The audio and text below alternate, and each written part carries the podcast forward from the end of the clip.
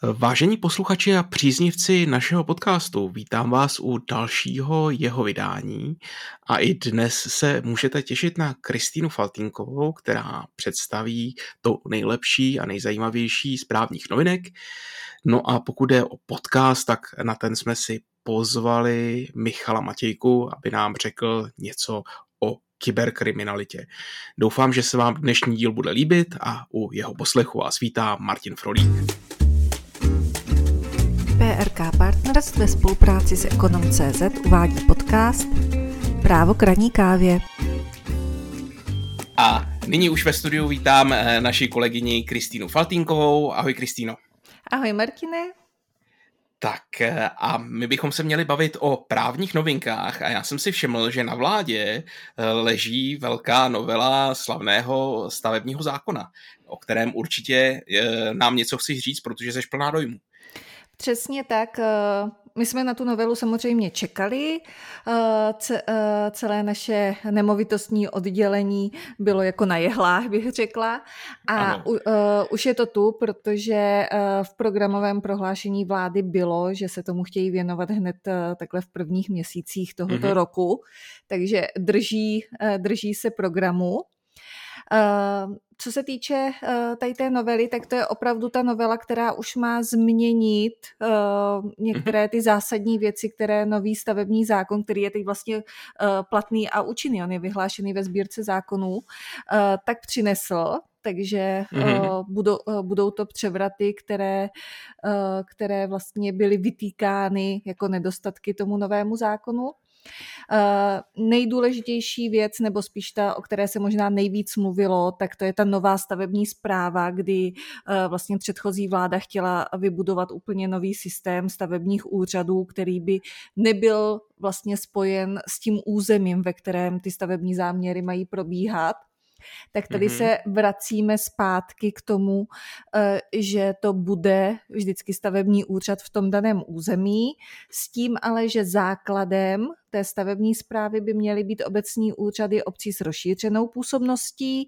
Eh, má jich být 371, jsou vyjmenované v příloze a k tomu se připojí krajské úřady, které jednak budou sloužit jako odvolací orgán a současně eh, ale i některé významnější stavby, například stavby s dopadem do životního prostředí, tak by povolovaly rovnou krajské úřady. My už jsme eh, asi před uh, měsícem mluvili o jiné novele toho stavebního zákona, která byla vlastně taková spíš technická, že posouvala tu účinnost ano. a řešila specializovaný a odvolací stavební úřad. To je nově vznik, uh, vzniklý orgán, ten zůstává, Pořád by měl tedy uh, pořád by měl sloužit ke schvalování uh, úplně těch nejvýznamnějších nebo důležitých staveb z pohledu uh, státní infrastruktury, dálnice, železnice a podobně. A současně by vlastně sloužil jako odvolací stavební úřad pro ty věci, o kterých bude rozhodovat zase ten krajský úřad. Takže jeden nový úřad by nám měl vzniknout. Mm-hmm. Ale zbývající část, říkám, by měla zůstat uh, vlastně ve vztahu k tomu území, kde vždycky ta stavba se bude realizovat. Jasně. A nějaké další hmm. změny, které sebou ten, uh, ta novela nese? Vím, že je to velice čerstvé a ta novela je velice obsáhlá, ale na, co tě tam už na první pohled takto zarazilo? Uh, Nebo pak tam nadchlo? Máme, uh, no, nadchlo, zarazilo. uh, Vlastně jedna z myšlenek byla, že bude jedno nějaké uh, společné závazné stanovisko od všech orgánů, protože je pravda, že teď, když eh, člověk chce uh, požádat o povolení stavby nebo ohlásit stavbu, tak uh, ta hromada vyjadřovaček takzvaných, které musí doložit, je opravdu obrovská tak uh, i v tomhle dozna, uh, dozná nejspíš stavební zákon změny, protože dočené orgány, které v současné chvíli nejsou součástí uh, státní zprávy, tak nebudou integrovány do té stavební zprávy. A mm-hmm. pořád tam zůstává, eh, to je na základě spolupráce s Ministerstvem životního prostředí, jednotné závazné stanovisko, které právě bude obsahovat všechny podmínky a posouzení všech veřejných zájmů právě v oblasti eh, ochrany životního prostředí. Takže životní prostředí by mělo být řešeno komplexně jedním dokumentem. Dal, eh, další změny se týkají územního plánování, to je otázka spíš kompetencí, eh, kdo co v rámci toho územního plánování bude schvalovat.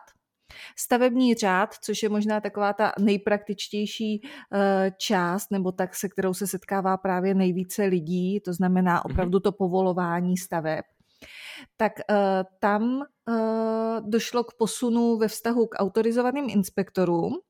Ti nám už z toho vypadávají, z toho systému ještě více než do posud.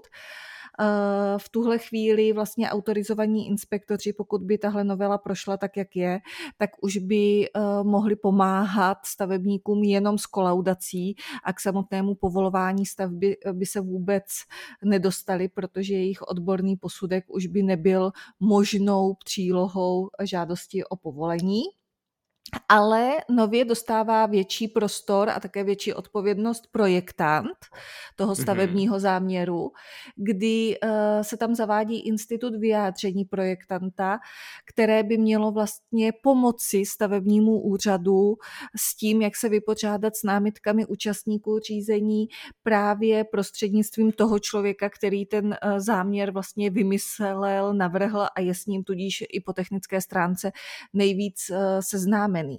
Což eh, říkám, ta odpovědnost toho projektanta za to, že bude potom řešit i toto, eh, tak eh, se nějakým způsobem zvyšuje. Jsou tam i nějaké ob, uh, úpravy v oblasti soudního přeskumu uh, těch rozhodnutí vydaných podle stavebního zákona a ve stavebním uh, řízení. Nicméně je potřeba asi říct, že v tuhle chvíli ta novela je na vládě, je v připomínkovém řízení a samozřejmě eh, to, co eh, následně vyjde eh, z připomínkového řízení a potom také z poslanecké sněmovny, kde můžou tam být různé pozměňovací návrhy a podobně, tak může být i trochu jiný dokument, byť na některých těch základních otázkách, jako je ta změna té stavební zprávy, hmm. tak asi je už schoda protože ty byly i předjednávány se zástupci obcí a podobně. Tomu rozumím. Eh, předpokládám, že tenhle ten zákon budeš i nadále sledovat a eh, v budoucnosti si to možná zaslouží i nějaký třeba další speciální díl. Určitě, já si myslím, že my se tomu budeme věnovat velmi podrobně i co se týče nějakých článků, no a pokud si s námi o tom budeš chtít povykládat, tak budeme jenom rádi. A možná jenom rychlá otázka, jak to na tebe působí? Máš pocit, že ta novela je opravdu způsobila vyřešit asi tu největší bolest eh, současného stavebního řízení? To znamená, že pokud chce developer postavit třeba bytový dům, tak od, to, od toho záměru do toho, kdy může začít eh, stavět, většinou uplyne mnoho let, téměř deset je takový jako průměr. No, tam právě Občas se to zadrhne už na tom získání těch vyjádření dotčených orgánů hmm. a teď to vypadá, že tam zase k tak velké změně ohledně těch vyjadřovaček nedojde. Hmm. A současně uh, určitě to bude pro všechny zúčastněné nějakým způsobem šok, protože ta změna toho povolovacího uh, řízení je Eh, relativně velká vlastně místo územního a stavebního řízení, tak bude probíhat jedno řízení a podobně. Takže eh, nevím, jestli v eh, aspoň té počáteční fázi, tak ne, dojde třeba k nějakému prodlužování v tom smyslu, že ty pravidla ještě nebudou úplně ustálená a jasná. Mm-hmm. A já teda osobně jsem byla velký fanda institutu autorizovaného inspektora, který vlastně mohl za finanční úhradu, ale pomoci mm-hmm. opravdu urychlit to povolování stavby, ale tam už eh, vlastně eh, novelou předchozího stavebního zákona došlo k zásadnímu omezení tady té, eh, tady té možnosti a v tuhle chvíli ti autorizovaní inspektoři vlastně úplně zaniknou, protože budou pro ty stavebníky nepoužitelní. Takže mm. to byl opravdu jeden, jeden z institutů, které byly převzaty z Anglie, kde to normálně funguje. a mohl s něčím pomoci. Ovšem v České republice k němu byl takový přístup, že to vedlo k jeho velmi rychlému zániku, poté co z toho bylo ještě pár mediálních kaus. tak uvidíme, budeme to dále sledovat. No a ještě prosím tě, ty jsi si připravila jednu novinku, která se týká ústavy České republiky. Ano, to, to mě přišlo spíš uh, zajímavé. Uh, asi to nebude mít velký dopad uh, na uh, naše životy. Na naše životy, přesně tak. Ale uh, samozřejmě to souvisí zase s událostmi na Ukrajině. Mm-hmm.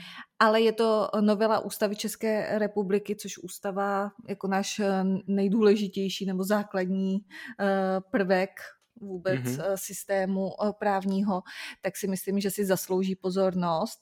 A eh, jde vlastně o pravidla pro vysílání ozbrojených sil České republiky do zahraničí a naopak zase pobytu cizích ozbrojených sil na území České republiky, protože v tuhle chvíli tak jsou tam stanoveny vlastně konkrétní účely, v jakých uh, případech je možné toto povolit a uh, zrovna uh, ve vztahu k té uh, situaci na Ukrajině, tak my se pod žádný ten účel ne, nevejdeme.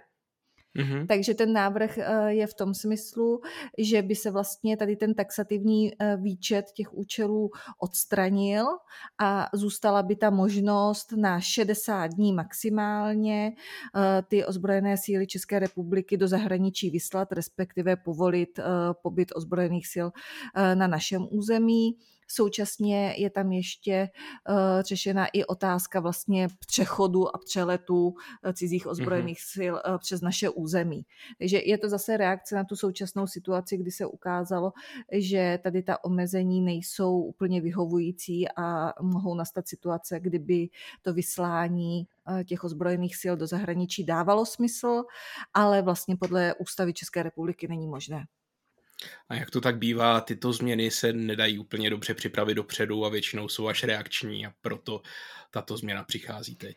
A to si myslím, že může být podobná situace s tím stavebním uh, zákonem, protože až ho uh, uvedeme do praxe, jak eh, eh, lidé na stavebních úřadech, tak my, kteří se stavebním právem zabýváme, tak teprve se nejspíš odhalí nějaké případné nedostatky, které tam mohou být v tom procesu od stolu se to vymýšlí špatně.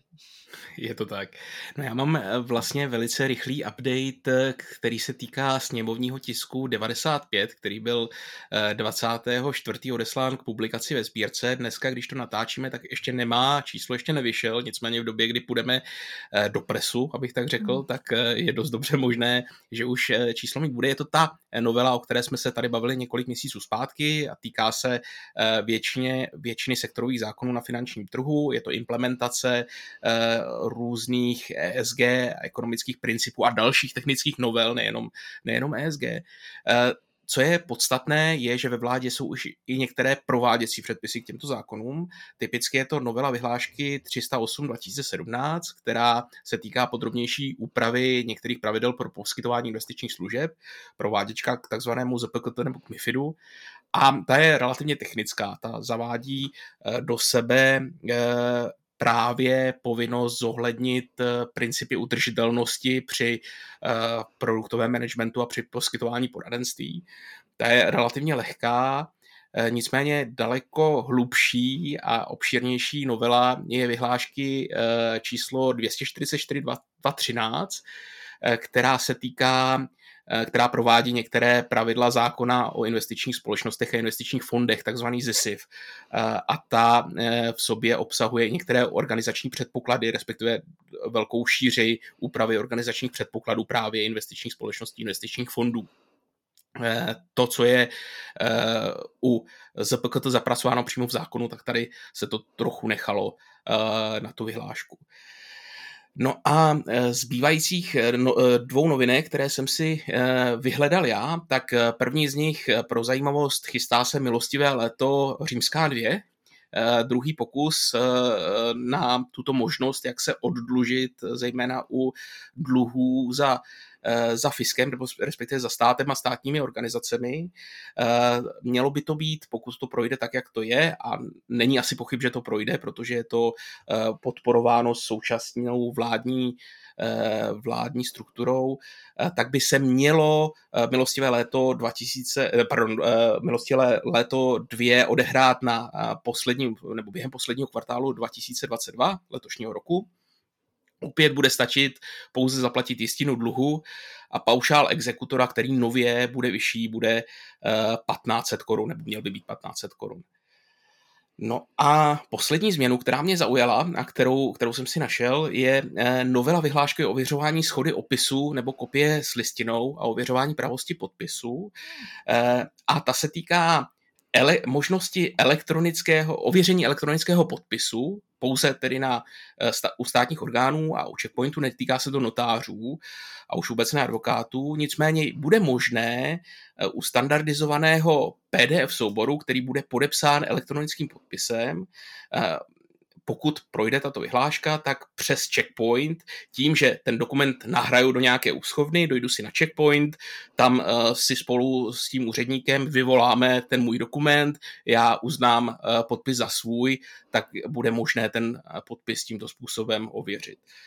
Uh, bude to trochu náročnější na technické standardy, bude specifikovaný formát toho souboru a bude ten soubor omezený maximální Eh, velikostí 20 megabajtů, nicméně tohle z toho beru jako, že jeden z těch posunů, jak se eh, dostáváme opět do 21. století s naším, s naším systémem. Takže vznikne právním. elektronický ověřený podpis.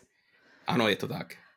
Ten, eh, ten by mohl být využitelný například pro účely katastru nemovitostí, protože vlastně listiny, eh, na základě kterých se zapisuje do katastru nemovitostí, vyžadují ově, eh, ověřený podpis. Mm-hmm. A pokud by byla tahle elektronická možnost, tak by vlastně celé podání na katastr mohlo probíhat elektronicky. Tak Stále to ale znamená, to Stále to ale znamená, že tu listinu sice podepíšeš elektronicky, ale budeš muset dojít na tu poštu, na ten checkpoint nebo do té banky nebo na nějaký státní úřad eh, obecní, aby, aby ti ten podpis ověřili. Takže to nebude úplně jednoduché, ale, ale je to trošku digitálnější, než to, než to bylo doteďka. To jsem právě přemýšlela, když si to říkal, uh, proč si rovnou nenechám ověřit uh, standardní uh, podpis, když na ten checkpoint stejně půjdu, ale z mé praxe právě pro ten katastr nemovitostí by to mohlo být využitelné, hmm. protože tam je požadavek, aby buď celé podání bylo v listinné podobě, nebo celé podání v elektronické podobě době a tudíž pokud eh, jsme chtěli podávat elektronicky, tak jsme vlastně ten dokument s ověřeným standardním podpisem museli nechat zase skonvertovat do elektronické hmm. podoby, tak, eh, což také vyžaduje návštěvu checkpointu. Takže v, tu, eh, v tuhle chvíli tohle by mohl být způsob, jak dosáhnout elektronického podání na katastr nemovitostí, včetně té vkladové listiny. Hmm. A ještě než se dostaneme eh, před eh, na judikaturu, o které, kterou máš připravenou, tak eh, jsem se někde zaslechl, že se chystá novela občanského zákonníku. Víš o ní něco? Přesně tak, zatím, zatím jsme to jenom zaslechli od Ministerstva průmyslu a obchodu, Aha. A souvisí to s ochranou spotřebitele, což je takové úplně klasické civil, eh, civilní téma. Šlo by mhm. tedy eh, jednak o novelu zákona o ochraně spotřebitele a pak také občanského zákonníku. A měly by se tam řešit oběti nekalých obchodních praktik, potom i preventivní kontroly takzvaných formulářových smluv, takže opravdu to mhm. cílí tady na ty situace, kdy na jedné straně je profesionální obchodník s ne třeba třeba úplně čestnými úmysly a na druhé uh, straně běžný spotřebitel. Hmm. Uh, nejčastěji se mluví o těch babičkách že jo, a podobně. A současně eh, by se tam měla řešit třeba i otázka, co musí být uváděno ve vztahu ke slevám. Mm-hmm. Tam, tam se řeší vlastně, jaká má být uváděna ta původní cena, ze které je ta sleva poskytována. Aby to bylo uh, férové a objektivní. Nicméně... Aby se předcházelo takovým těm praktikám, kdy uh, ty uh, obchodní domy den před slevou zvýší cenu a potom uh, ji opět sníží a počítají slevu z uměle navýšené ceny, jasně. Přesně tak, přesně tak. Takže uh, tímhle směrem by měla ta uh, novela jít. Nicméně mm-hmm. v tuhle chvíli ještě nemáme text, uh, text novely, zatím je to jenom informace, že se připravuje funguje. Stejně tak hmm. Eh, se vlastně na vládě projednávají další věci, eh, jako zvýšení rodičovského příspěvku, eh, nebo naopak, nebo s tím související spíš daňové slevy na poplatníka a na dítě jako podpora vlastně pro rodiny ale je to zase něco, k čemu ještě neexistuje ani návrh legislativního textu. Tak a protože eh, pomalu začínáme přetékat do basketbalu, tak eh, ještě judikatoru velice, velice stručně. Eh, co jsi si připravila, prosím? Já tentokrát jsem se zaměřila jenom na ústavní soud, který v posledních dvou týdnech, co jsme se neslyšeli, tak vydal několik rozhodnutí a mhm. vlastně mm-hmm. dalo by se říct, že všechny jsou o tom, že ty soudy nižších instancí trošku školil o tom, jak by to měli dělat. Takže eh, první rozhodnutí eh, bylo k právu na projednání věci bez zbytečných průtahů, to bylo ve mhm. vztahu k trestnímu řízení, kdy 31. října 2013 nyní jsme v roce 2022, eh, bylo zahájeno trestní eh, stíhání stěžovatele policisty a byl i vzat do vazby, potom byl mm-hmm. z mhm. vazby propuštěn, nicméně byl zproštěn služby, takže od toho roku 2013 vlastně nemohl vykonávat své dosavadní povolání. Mm-hmm. A 2013 eh, bylo teda zahájeno trestní stíhání Potom uh, do roku 2019, to znamená za 6 let, tak uh, byly provedeny pouze výslechy 12 svědků a dvou obviněných. Mm-hmm. Následně Městský soud uh, v prosinci 2019 vrátil státnímu zastupitelství spize zase ještě k došetření. Mm-hmm. Nová obžaloba byla podána v roce 2020 Mm-hmm. A tam vlastně došlo ke změně z toho, že z režimu důvěrné to přešlo do běžného režimu. A Městský soud v roce 2020 eh, zastavil stíhání, šlo to k vrchnímu soudu, ten o několik měsíců později v dubnu 21 vyhověl stížnosti státního zástupce a nařídil městskému soudu, aby eh, ve věci jednal a rozhodl. Takže v roce 21 teprve dostal soud uh, vlastně nařízeno, aby vůbec něco dělal, což znamená, že po osmi letech od hmm. uh, vlastně zahájení toho trestního stíhání, tak pořád ještě se ten člověk nedostal vůbec k soudu a po celou dobu uh, například nemohl vykonávat svoji práci, Hmm. Byť uh, jediné, co se za tu dobu dělo, teda byl výslech 12 lidí a dvou obviněných tak tady opravdu ústavní soud říkal, že tohle jsou naprosto neodůvodněné průtahy a je to eh, v rozporu s eh, právem na soudní ochranu a hospodárné a rychlé řízení. Takže tady eh, ty soudy opravdu takto postupovat nemůžou.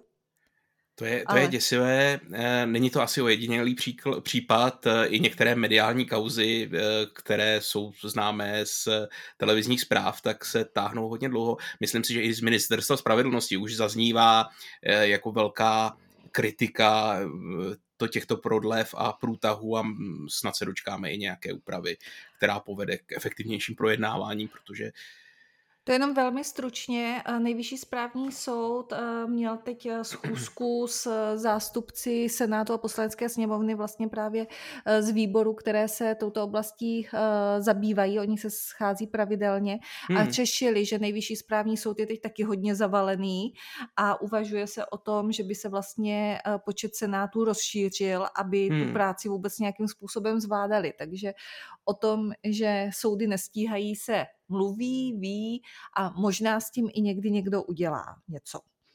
Každopádně eh, další věc, na kterou se ústavní soud podíval, tak tam eh, rozhodnutí vydáno bylo A v rámci rozhodnutí, eh, ten, eh, to byl civilní spor, eh, tak, nebo ne, byl to taky trestní spor, omlouvám se, tak se řešily i náklady řízení, protože pokud je někdo zastoupen v rámci, v rámci soudního řízení, tak ten jeho právní zástupce vyučtuje, kolik provedl úkonů právních služeb a požaduje za to náhradu. V mhm. tomhle případě odvolací soud tak uh, vlastně škrtl ze 24 úkonů uh, jich tolik, že zůstalo sedm, Mm-hmm. Protože ta částka, kterou, uh, kterou by měl uh, ten člověk dostat na náklady řízení jako poškozený, tak byla mnohonásobně vyšší než ta škoda, která mu tím trestným činem opravdu vznikla. Což ano. uh, právní řád tohle připouští, že když je tam takovýhle nepoměr, takže by to soud měl přeskoumat. Ale ústavní soud říkal, no ale vy musíte vysvětlit, proč ty konkrétní uh, právní úkony škrtáte, případně snižujete jejich hodnotu a proč podle vás nebyly důvodné a nejenom, že řeknete, no ono je to v součtu víc, než kolik mhm. vlastně požadoval jako náhradu škody, tak my mu to poškrtáme. Takže uh, opět školení pro uh, soudy, jak to dělat nemohou a jak si nemůžou uh, zjednodušovat práci. Ano. S náklady uh, účastníka řízení tak souvisí i další rozhodnutí. Tam šlo o vypořádání podílového spoluvlastnictví kdy uh, vlastně ústavní soud vysvětluje, že v takovém případě, když uh, tam uh, může jít například o to, že jsou dva spoluvlastníci domů a nechtějí být spoluvlastníci, protože se nemohou dohodnout na jeho užívání, opravách a na ničem. A výsledkem by mělo být, že jednomu například připadne dům a druhý dostane finanční náhradu. A soud říká, v tuhle chvíli vlastně nikdo nevyhrál, nikdo neprohrál, protože máte odejít s tím, že máte oba stejně, jenom po každé v jiné podobě. Takže mm-hmm. tady nelze vycházet ze zásady, která jinak obecně v civilním procesu procesu platí, že kdo uspěje, tomu jsou placeny na, uh, náhrada nákladů řízení druhou stranou, ale v tomhle případě by obě strany uh, měly si nést své náklady řízení s výjimkou situace, kdy jeden z těch účastníků řízení tak eh, činil nějaké obstrukce, eh, uchyloval se k šikanóznímu výkonu práva nebo nějakým způsobem prostě to řízení komplikoval a prodlužoval. V takovém případě, ale musí to soud zase velmi dobře odůvodnit, tak může po něm chtít, aby náklady, které v důsledku takového jednání vznikly druhé straně, tak zaplatil. A mhm. úplně poslední, uh, poslední věc, která je taky zajímavá, tak to je, uh, řekněme, konflikt mezi civilními soudy a správními soudy, protože my máme vlastně dvě soudní soustavy. A v daném, eh, v daném případě šlo o to, že obec vlastnila nějaký pozemek, který si majitelé sousedního pozemku chtěli koupit, protože jim vlastně chyběl jako část zahrady u rodinného domu. Obec uh, schválila ten převod na, ty, uh, na, tyto, uh, na tyto lidi, uh, protože u obcí je vždycky potřeba, aby tam bylo vydáno usnesení zastupitelstva o tom, že se nakládání s majetkem obce schvaluje.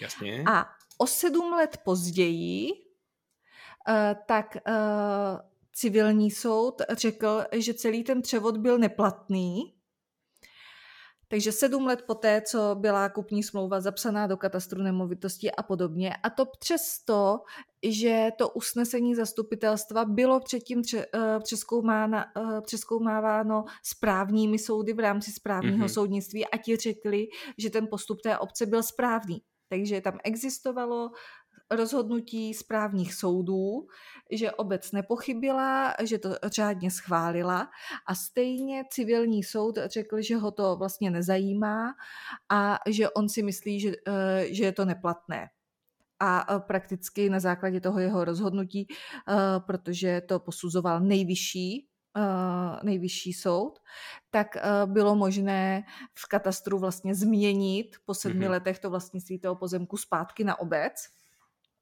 Nicméně ústavní soud tady říká, že to je eh, zásadně v rozporu s principem předvídatelnosti soudního rozhodování a ochrany legitimního eh, očekávání účastníků řízení, že ve chvíli, kdy vám je, eh, jeden soud pravomocně rozhodne o tom, že je něco v pořádku, tak ten druhý si to prostě nemůže rozhodnout jenom na základě toho, že on není správní soud, on je civilní soud, takže on si to může posoudit jinak. Tak to jsou v zásadě dobré zprávy, kdy soudy, respektive ústavní soud, rozhodoval nejenom podle práva, ale i podle zdravého rozumu. Pořád si ovšem člověk musí říkat, proč jako sedm let se táhne uh, takovýto tak. spor, Eh, případně proč 8 eh, let eh, není možné ani učinit první jednání u soudu v trestní věci a ten konkrétní člověk, když vezmu presumci neviny, tak vlastně zatím mu nebylo nic prokázáno, ale 8 let sedí doma a nemůže vykonávat svoji práci. Hmm. Kristýno, děkuji moc za eh, schrnutí, za přehled novinek i judikátů eh, a těším se příští týden Eh, respektive za dva týdny opět, eh, opět na viděnou. Já se taky těším, hezký zbytek dne. To byla Kristýna Faltinková, advokátka PRK Partners a nyní už se přesouváme za eh, Michalem Matějkou, aby jsme si řekli něco o kyberkriminalitě.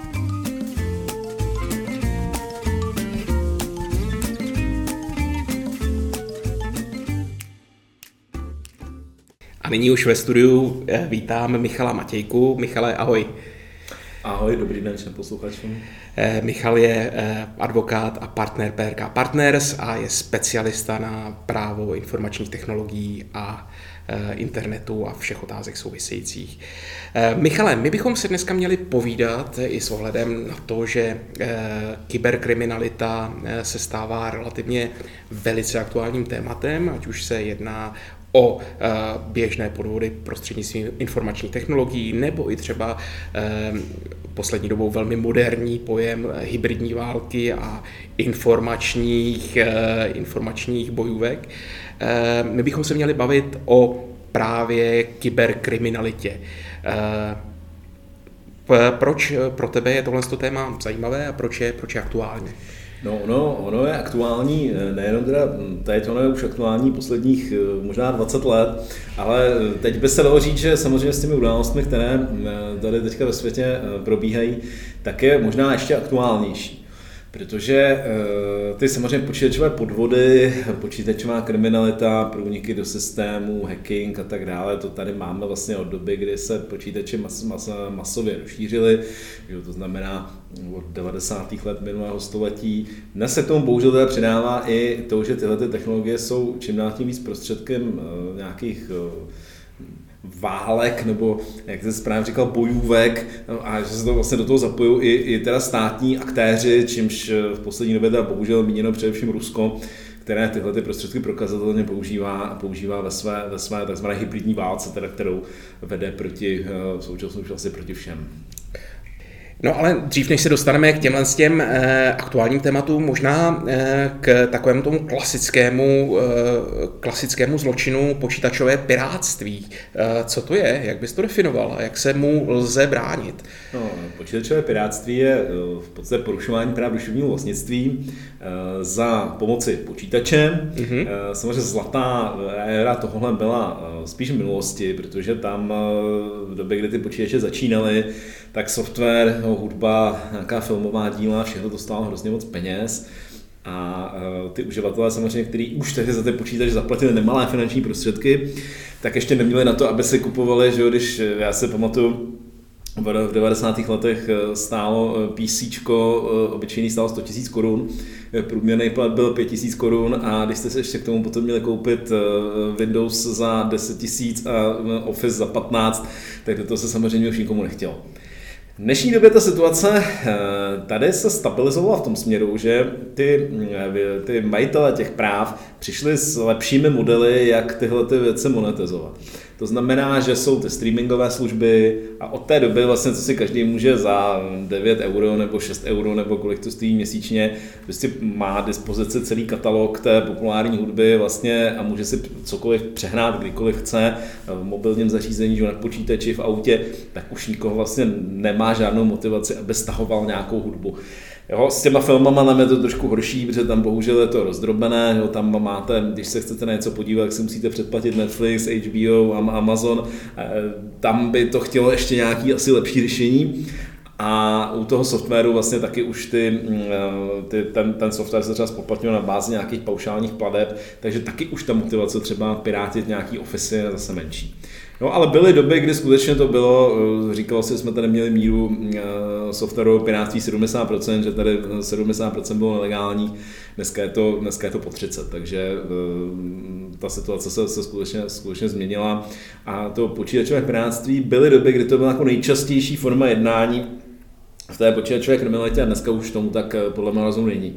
Dneska eh, je mnohem aktuálnější různé ty průniky do systému, eh, krádeže dát a tak podobně.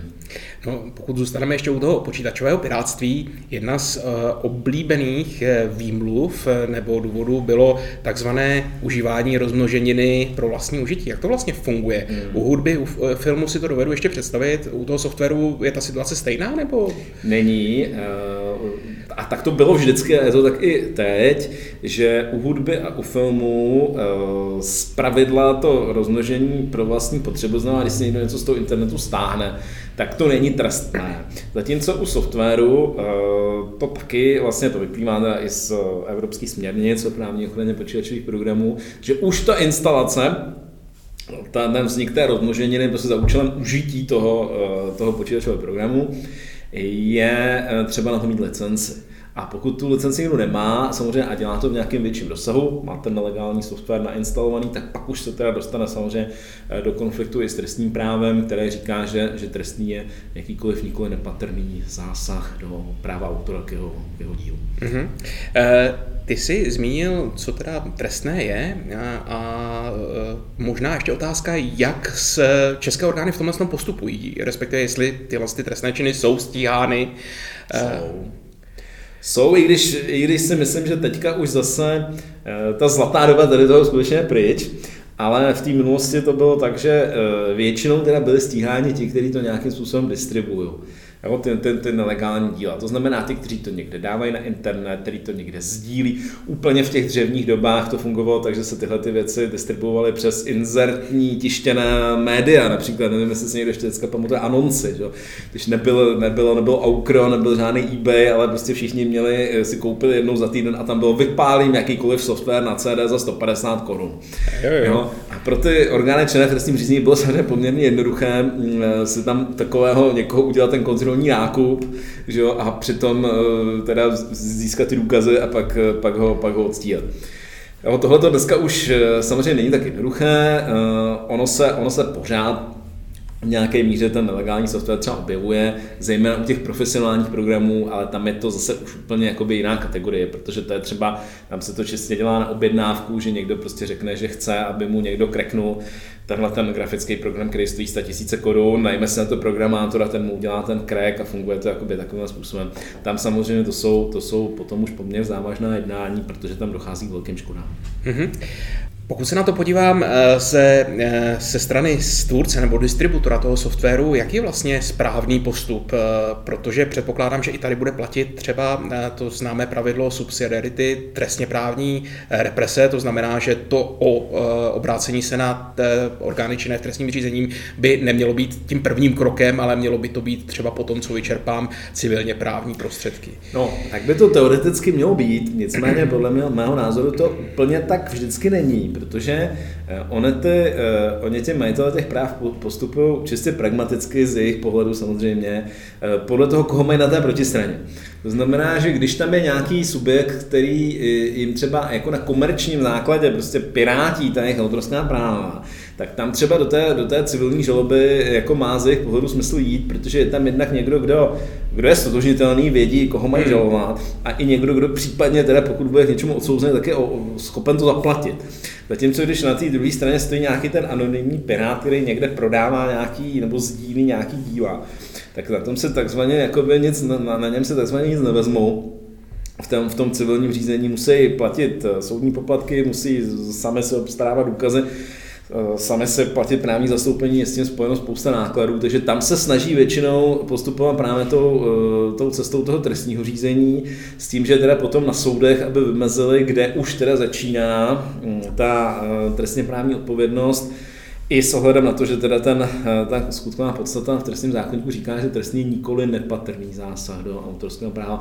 Tam mimochodem eh, původně v tom trestním zákonníku v prvním návrhu bylo, bylo závažný zásah do trestního práva. A teda asi pod vlivem i nějakých eh, nějakého lobbingu, by se dalo říct, nebo nějakých aktivit těch majitelů práv se to vlastně jakoby snížilo na ten nikoli nepatrný, což ta laťka pro ten, tu trestní odpovědnost je poměrně nízká. Z té judikatury vyplývá skutečně, pokud někdo má jenom v nějakém omezeném rozsahu ten nelegální software, tak se tomu trestnímu postihu vyhne, ale pokud je to delší doba nebo je tam víc těch programů, tak tam zpravidla ta trestní odpovědnost dovozena je. Mm-hmm. O, I u těch jednotlivců, byť teda samozřejmě těch případů, kdy někdo jenom používal ten nelegální software a byl za to stíhán, je velmi málo. Jo, pravidla ta judikatura uh, se týká nějakých distributorů, kteří to nějakým způsobem jakoby většinou, v poslední době většinou teda někde sdílí na internetu a v dobách dřívějších to bylo, že to někde distribuují přes nějakou inzerci a prostě vypalují na těch vypalovačkách tehdy ta, ta optická média s tím, s tím nelegálním, s tím nelegálním obsahem.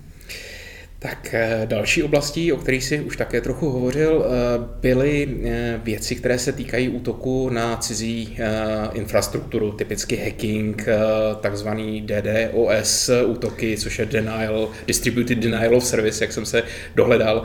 Co to je a jak se proti tomu bránit? Tady je třeba hm, se rozlišovat několik typů těch jednání. Jednak je to takový ten běžný hacking, kde se někdo snaží proniknout do toho systému, že v prvopočátcích tohle to bylo, že, to, že tam ani nešlo o nějaký peníze nebo nějaké poškození toho, že ty hackři to dělali jako v těch... Ze sportu. Ze sportu, ano. Když chtěli dokázat, prostě, že vůbec se dokážou do toho systému proniknout. To samozřejmě dneska asi pořád nějaký takový jsou, ale je to zcela už okrajové a dneska to dělají buď to pro peníze, nebo aby se dostali k nějakým informacím. A samozřejmě ty nejzávažnější e, případy jsou, kdy tyhle ty útoky směřují na nějakou kritickou infrastrukturu. To znamená, zažili jsme tady v poslední době třeba útoky na nemocniční systémy, e, dopravní systémy e, a tady už se často uvádí, že zatím můžou stát i třeba teda některý ty aktéři ze strany států, jako například Rusko, které prokazatelně se tady té činnosti skutečně věnuje, i když v tom konkrétním případě může být velmi těžké posoudit, jestli zatím skutečně stojí nějaká tato státní moc, anebo jestli je to jenom nějaká organizovaná skupina těch, těch, těch pachatelů. Uh-huh. A jaké trestné činy v těchto z těch eh, skutkových podstatách lze spatřovat? Máme na to speciální paragraf v trestním zákonníku, Eh, který se tomu věnuje a který rozlišuje vlastně dva typy toho jednání. Jednak je to samotný ten průnik, to znamená, že někdo obejde ty bezpečnostní opatření a dostane se do toho systému. Ano. A nebo je to, že se do toho systému nějak dostane, ať už jakkoliv, oprávněně nebo neoprávněně, a zneužije ta data, která tam eh, v tom systému se nachází. Mm-hmm. Jo, tady to je třeba zdůraznit, že mm, často se mm, jako uvádí, nebo často lidé myslí, že když se do toho systému neprobourají, takže to jako není trestné. Ale je trestné i to, že zneužijete data, která třeba získal i oprávněným přístupem do toho systému, ale zneužije jako v rozporu s jejich určením nebo s tím k, užitím, kterému stanovil ten správce, ten provozovatel toho systému praxe jsou judikáty třeba, že někdo se, se naboural někomu do e-mailu a rozesílal tam nějakou korespondenci o tamtuť, anebo že dokonce i někdo měl oprávněný přístup do toho e-mailu, který mu sdělil skutečně ten vlastní té mailové schránky, ale on tam našel nějakou třeba intimní korespondenci a tu rozeslal. No, čili i tohleto je, i tohleto je, je eh, skutečně trestné podle uh, českého trestního zákonníku. A jsou judikáty, dokonce byly před nejvyšším soudem, které, kde někdo takhle byl stíhán. Hmm. A zase, když se eh, dostaneme třeba do té oblasti podnikatelské, jinými slovy, eh, řešíme to jak si nenechat nahakovat systém, respektive jak se hmm. proti tomu bránit. Eh, jaké jsou tam možné postupy? No tak samozřejmě uh, usilovat co, co nejlepší zabezpečení toho systému. A, a já tady vždycky říkám, že to zabezpečení jako by musí být na dvou rovinách. Jednak na té rovině technické, to znamená, uh, že skutečně teda bedlivě nastavujeme práva, aplikujeme všechny záplaty, snažíme se, aby ten systém skutečně měl ta technická opatření k zajištění té bezpečnosti. A na druhé straně je to taky ta otázka právní, že musíme třeba v těch firmách vymezit, kdo kam má mít přístup a odpovídajícím způsobem to kontrolovat, vymezit těm uživatelům, co si můžou třeba instalovat na své firmní počítače. Jo, dneska je velmi běžné, každý má nějaký notebook eh, firmní a eh, často v těch firmách není politika, Eh, jakým způsobem tam zpravovat ten software. Jo? Je to tak jako, taková spíš jako volná, co se tam kdo nainstaluje a samozřejmě pokud tam dojde k porušení nějaké licence, tak eh, za to odpovídá nejenom ten konkrétní uživatel, ale i ta firma, jakožto právnická osoba, že máme už tady další dobu trestní odpovědnost právnických osob. Takže tohle to je prostě třeba, tohle to je prostě třeba hlídat a uh, mít ve firmě správně zavedená jak ta technická, tak ta organizační právní opatření k ochraně, k ochraně těch systémů. Můžu si třeba najmout hackera, aby mi zkusil můj systém nabořit? Ano, je to tak, můžeme, ale musí to skutečně být se souhlasem toho majitele toho systému, protože pokud by tam ten souhlas nebyl, tak by to bylo, byl normální hacking. Jo? Bylo by to úplně normálně trestné jako každý vlastně jiný pokus o oprávněný přístup do toho systému. To, je tzv. penetrační testování eh, a eh, pokud mám souhlas toho majitele toho systému s tím, abych to takhle testoval, tak to samozřejmě můžu, můžu, můžu No a ještě jedna otázka. Eh, co je to ten eh, takzvaný a v médiích často, eh, často zmiňovaný phishing?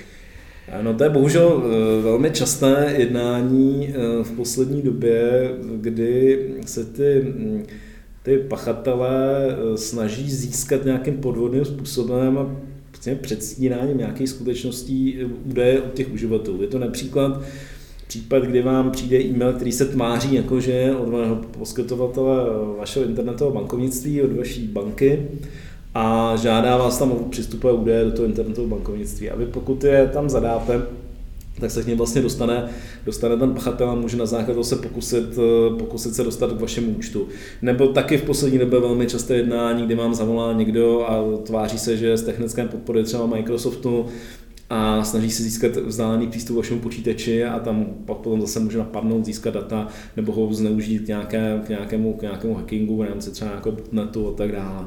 Jo, takže eh, tohle to jsou samozřejmě velmi nebezpečná jednání, která si vyžadují ostražitost těch uživatelů, aby věděli, jakým způsobem se oficiálně komunikuje s těmito provozovateli a nenaletěli na tyhle, ty, na tyhle ty pokusy, eh, ty osobní, osobní data, osobní data z ní získat. Někdy je to teda, musím říct, velmi těžké, protože i člověk, který se v tom pohybuje, tak někdy ten útok už je tak sofistikovaný, že se mu to třeba Eh, taky nepodaří to včas jakoby odlišit a může, může, na to, může na to naletět. Jo? Samozřejmě ty, ty útoky jsou těch úplně primitivní, že vám přijde nějaký e-mail, který je evidentně přeložený z Google Translatorem s pravopisnýma chybama a tváří se, že to je z banky, tak to se na to dneska naletí málo kdo.